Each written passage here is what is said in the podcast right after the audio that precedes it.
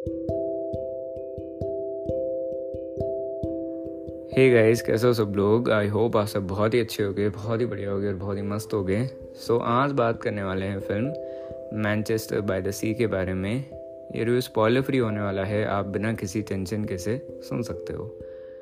सो so, कहानी की जो शुरुआत है वो बहुत ही सुंदर लोकेशन से होती है। सीज़ और बहुत ही बढ़िया जो है वो एकदम सुंदर सुंदर नेचुरल ब्यूटी है। घर भी बहुत जो है सुंदर हैं। और एक बोट के ऊपर एक बोट भी नहीं बोल सकते एक शिप टाइप का जो है वो कुछ बोल सकते हैं छोटी सी। सो वहाँ पे तीन लोग एक बड़े भाई एक उनके छोटे भाई और बड़े भाई के बेटे मतलब दो भाई और जो बड़े वाले भाई हैं उनका एक बेटा। सो वो वहाँ पे आ, बहुत मज़े कर रहे हैं, उनका वो फिशिंग कर रहे हैं वहाँ पे एंड वहाँ से जो है वो फ़िल्म की शुरुआत होती है। नाउ आगे कहानी जो है वो आपको फ़िल्म में देखना पड़ेगा। So from the minute from the start film जो वाइब देती है, वो है बहुत ज़्यादा कोल्ड पर फ़िल्म की जो सिनेमाटो सिनेमैटिक्स है और जो कैमरा वर्क है, उसका भी एक आइडिया लग जाता है कि आगे जाके जो ये सिनेमेट मतलब जो कैमरा वर्क है वो और ज़्यादा अच्छा हो जाएगा। फ़िल्म आ, फ़िल्म का जो एक शिफ्ट है यानी कि जो ट्रांजिशंस हैं जैसे फ़िल्म में आगे जाके जो कट्स लगते हैं और जो चेंजेस होते हैं पर्टिकुलर सीन्स में वो काफ़ी सीमलेस लगते हैं वो काफ़ी ज़्यादा अच्छे लगते हैं। आप जब फ़िल्म को देखोगे तो आप फ़िल्म के साथ में बहुत ज़्यादा अटैच हो जाओगे फ़िल्म के कैरेक्टर्स के साथ में बहुत ज़्यादा अटैच हो जाओगे। आपको ऐसा लगेगा कि अगर एक कैरेक्टर किसी तरीके से रिएक्ट कर रहा है तो वो क्यों वैसे रिएक्ट कर रहे हैं? क्या वजह है उसकी? एंड फ़िल्म जब पूरी की पूरी स्टोरी टेलिंग करती है, जब पूरी पूरी स्टोरी टेलिंग हो जाती है, तब आपको ऐसा लगता है कि ओके एंड आप जो है, वो हर एक कैरेक्टर को समझने की कोशिश भी करते हैं। बहुत सारी फिल्म्स में या सीरीज़ में ऐसा होता है कि बहुत जो कैरेक्टर्स होते हैं they are very annoying they are very annoying and उनका जो कैरेक्टर डेवलपमेंट है, वो वैसा करा भी जाता है. कभी कभार वो बिना जाने अनजाने में हो जाता है. एंड फ़िल्म पर इस फ़िल्म में जो कोई भी एक्ट किसी भी तरीके से कर रहा है तो वो कहीं ना कहीं अनोइंग तो लगता है बट आप जो है वो उसके पीछे उस चीज़ का रीज़न और उसको समझने की भी कोशिश करते हैं कि वो क्यों उस तरीके से रिएक्ट कर रहे हैं या क्या एक पर्टिकुलर रीज़न है उस तरीके से रिएक्ट करने का। कैमरा वर्क बहुत सही है लोकेशंस बहुत सही हैं एंड उन्होंने जो वाइब फ़िल्म की रखी है वो बहुत ज़्यादा सही रखी है। फ़िल्म इतनी ज़्यादा कोल्ड होने के बाद में भी इतना ज़्यादा उसके अंदर इमोशंस होने के बाद में भी फ़िल्म आपको हंसाने में ज़रूर जो है वो कामयाब हो जाती है। फ़िल्म में एक काइंड kind ऑफ़ uh, अच्छा ह्यूमर है अच्छा ह्यूमर है एंड कुछ कुछ जो कैरेक्टर्स हैं वो उसको एक काइंड kind ऑफ़ of वैसी वाइब देते हैं। सो so, वो वाली चीज़ इसके अंदर है। एंड फ़िल्म जो है, अपने साथ में एक बहुत ही बढ़िया स्क्रीन प्ले चलती है। Screenplay was very good screenplay was very awesome storyline जो है, वो भी काफ़ी अच्छी है। एंड एडिटिंग भी जो है, वो काफ़ी अच्छी है। ऑल मेरा मन जो है उसके, चलो उसके बारे में अपन बाद में बात करते हैं। फ़िल्म फ़िल्म का जो एक पार्ट लगा, जहाँ पे उन्होंने जो कैरेक्टर्स का जो डेवलपमेंट है, या कैरेक्टर्स का जो पोर्ट्रेयल है ऑन द स्क्रीन जब उन्होंने इस चीज़ के बारे में सोचा होगा एंड जब उन्होंने इस चीज़ के बारे में लाइक एक स्टडी करी होगी ऑफ़ वॉट पर्सनस रिएक्शंस या जो भी आप बोल सकते हैं, उनका स्टेट ऑफ़ माइंड या जो भी है, उसके बारे में जब उन्होंने सोचा होगा तो मैं ये इमेजिन करने की कोशिश कर रहा था कि वो कैसा रहा होगा वो प्रोसेस कैसी रही होगी? एंड जो उन्होंने एक रिज़ल्ट या जो उन्होंने एक आउटपुट स्क्रीन के ऊपर दिया है वो बहुत ही ज़्यादा मुझे पसंद आया था मुझे बहुत ही ज़्यादा अच्छा लगा था। ऑल तो पूरी की पूरी फ़िल्म में बहुत ज़्यादा एक्सपेक्टेशंस लेके इस फ़िल्म को देख रहा था वो एक्सपेक्टेशंस किस तरीके की हैं उनके बारे में बात नहीं करूँगा बट एक्सपेक्टेशंस तो मेरे मन में बहुत सारे थे। सो so, फ़िल्म के जो परफॉर्मेंसेस वो काफ़ी अच्छे हैं, क्योंकि पोट्रेयल जो है वो, जो भी दिमाग में है डायरेक्टर के, वो पोट्रेयल जो है वो थ्रू दी एक्टर्स ही होने वाला है। तो ऑसम परफॉर्मेंसेस बहुत ही बढ़िया performances specially the main character उनको जिन्होंने प्ले करा है, उन एक्टर ने बहुत बढ़िया एक्टिंग करी है। And he was really deep into his character film की जो लाइन्स है वो काफ़ी अच्छी हैं एंड फ़िल्म में जहाँ लाइन्स नहीं हैं वो भी बहुत अच्छा है एंड वो ज़्यादा इम्पैक्टफुल है क्योंकि सिर्फ़ और सिर्फ़ एक्सप्रेशंस के साथ में एंड सिर्फ़ और सिर्फ़ जो है सिनेरियोज बहुत ऐसे फ़िल्मों में होता है जहाँ पर फ़िल्म कुछ भी नहीं बोलती है पर वो बहुत सारी चीज़ें बोल जाती है। लाइक like, इंसानों के साथ में और रियल लाइफ इंसिडेंट्स सिनेरियोज में भी ऐसा होता है जहाँ पे कोई भी बात नहीं हो पाती है बट बहुत सारी बातें हो जाती है। एक काइंड वो वैसा रिप्रेजेंटेशन का एक तरीका था।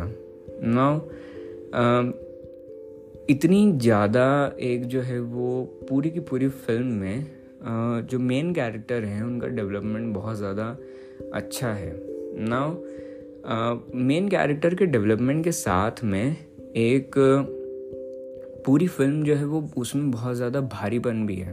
मतलब आप जब देखोगे सो आपको एक, आपको जो प्रेशर है, आपको जो सिचुएशन है, जो मेन कैरेक्टर की स्टेट ऑफ़ माइंड है, वो कहीं ना कहीं आपको फील होती है। बिकॉज़ आप इतने ज़्यादा कनेक्ट हो जाते हो उनके साथ में कि मतलब you you feel those emotions जिससे वो गो थ्रू कर रहे हैं कहीं ना कहीं। बट यहाँ पे इम्प्रेसिव चीज़ ये थी कि उन इमोशंस के होने के बाद में, जैसे मैंने ह्यूमर वाला पॉइंट बोला, उन इमोशंस के होने के बाद में भी उन्होंने कैसे एक ऐसी फ़िल्म बनाई या कैसे उन्होंने एक ऐसा स्क्रीन प्ले लिखा जिससे ऐसा लगने लग गया था मुझे मोमेंट पे कि ये फ़िल्म कभी ख़त्म ना हो। ये फ़िल्म बस चलती रहे और मैं इस फ़िल्म को देखता रहूँ एंड में देखता रहूँ एंड में जस्ट कोई भी एंड की मुझे कोई फ़िक्र नहीं थी कि कभी एंड होगी या कुछ होगी। But still I just wanted to watch those characters कि उनकी लाइफ में अब आगे क्या होने वाला है। मैं इतना ज़्यादा इंटरेस्टेड हो गया था उनसे। नाउ इसको क्रिएट करने के लिए एक सीक्वेंसिंग uh, सीक्वेंसिंग बनाना बहुत ज़रूरी है जितना मैं समझ सकता हूँ इनको देख के। जब आप एक सीक्वेंसिंग बनाते हैं एंड एक इंटरेस्ट होता है जैसे जो जो व्लॉग्स होते हैं या जो भी एक वीडियोस होते हैं अबाउट डेली लाइफ वाले जो एक लाइफ स्टाइल व्लॉग्स या जो भी जो भी बोल लो। ऑल दो मैं फ़िल्म को उससे कंपेयर नहीं कर रहा हूँ व्लॉग से बट मैं एक मेंटल साइकी बता रहा हूँ। जो फ़िल्म में एक जो रिपीटेटिव सीन्स होते हैं रिपीटेटिव इन द सेंस कि जो ऑन गोइंग प्रोसेस होती है कि अब आगे क्या होने वाला है इन टर्म्स ऑफ़ इतना आपको रियलिज्म से इतना ज़्यादा वो उसको डेवलप कर दिया जाता है कि वो आपको रियलिस्टिक लगने लग जाते हैं। आप उसमें इतने ज़्यादा घूम जाते हैं कि आपको ये इंटरेस्ट आने लग जाता है कि, ओके, अब आगे क्या होगा? अब ये सीक्वेंस हो रहा है तो अब अगर ये सीक्वेंस आगे हुआ तो इसके आगे क्या होगा? तो उन कैरेक्टर्स के साथ में आप इतने घुल मिल जाते हैं। एंड एक काइंड kind ऑफ़ of एक वो जो रहता है कि जब आप किसी के साथ में बहुत ज़्यादा घुल मिल जाते हैं तो आप ये भी जानना चाहते हैं कि अब मतलब वही है कि आगे क्या होगा। एंड आपको जस्ट उन्हें देखने में ही मज़ा आने लग जाता है। ना, फ़िल्म का जो बैकग्राउंड म्यूज़िक है, वो बहुत ज़्यादा सिनेमैटिक है। वो बहुत हद सिनेमैटिक है। एंड वो एक वाइब भी देगा आपको। फुल इंस्ट्रूमेंटेशन ऑर्केस्ट्रेशन है उसके अंदर। एंड जिस लेवल का बैकग्राउंड म्यूज़िक वो हो जाता है कहीं ना कहीं वो फ़िल्म की टोन से भी आउट हो जाता है बट स्टिल वो बहुत ज़्यादा इम्पैक्टफुल म्यूज़िक है बहुत ज़्यादा अच्छा म्यूज़िक है। Uh, उसके बाद में फ़िल्म के बारे में इमोशंस और जो उनका सारे जो सीक्वेंसेस थे फ़िल्म जो एक आ, अपना जो उसने रियलिज़म रखा है और इतना सारी चीज़ों के पोट्रे करने के बाद में भी एक बैलेंस आउट वाला जो उन्होंने एक पुल पुल करा है कि इतना इमोशन शो करने के बाद में भी आप इमोशन हंसना वगैरह, ये, वो बहुत सारी चीज़ें हैं। तो really hats off it was perfection in my opinion and some sequences were really very good really very good आप इतनी सारी चीज़ें जो है वो एक उसमें बता रहे हैं फिर भी आप टोन मेंटेन कर रहे हैं। मेरे लिए देखने में बहुत ज़्यादा ऐसा हो रहा था कि ओके मैं कि क्या देख रहा हूँ। इन टर्म्स ऑफ़ कमियाँ तो मुझे इसमें कोई लगी नहीं। कमियाँ मुझे इसमें मतलब मैं ढूंढ भी रहा था बट uh, मुझे मिली नहीं। सो so, कमियाँ के बारे में ज़्यादा बात नहीं करूँगा।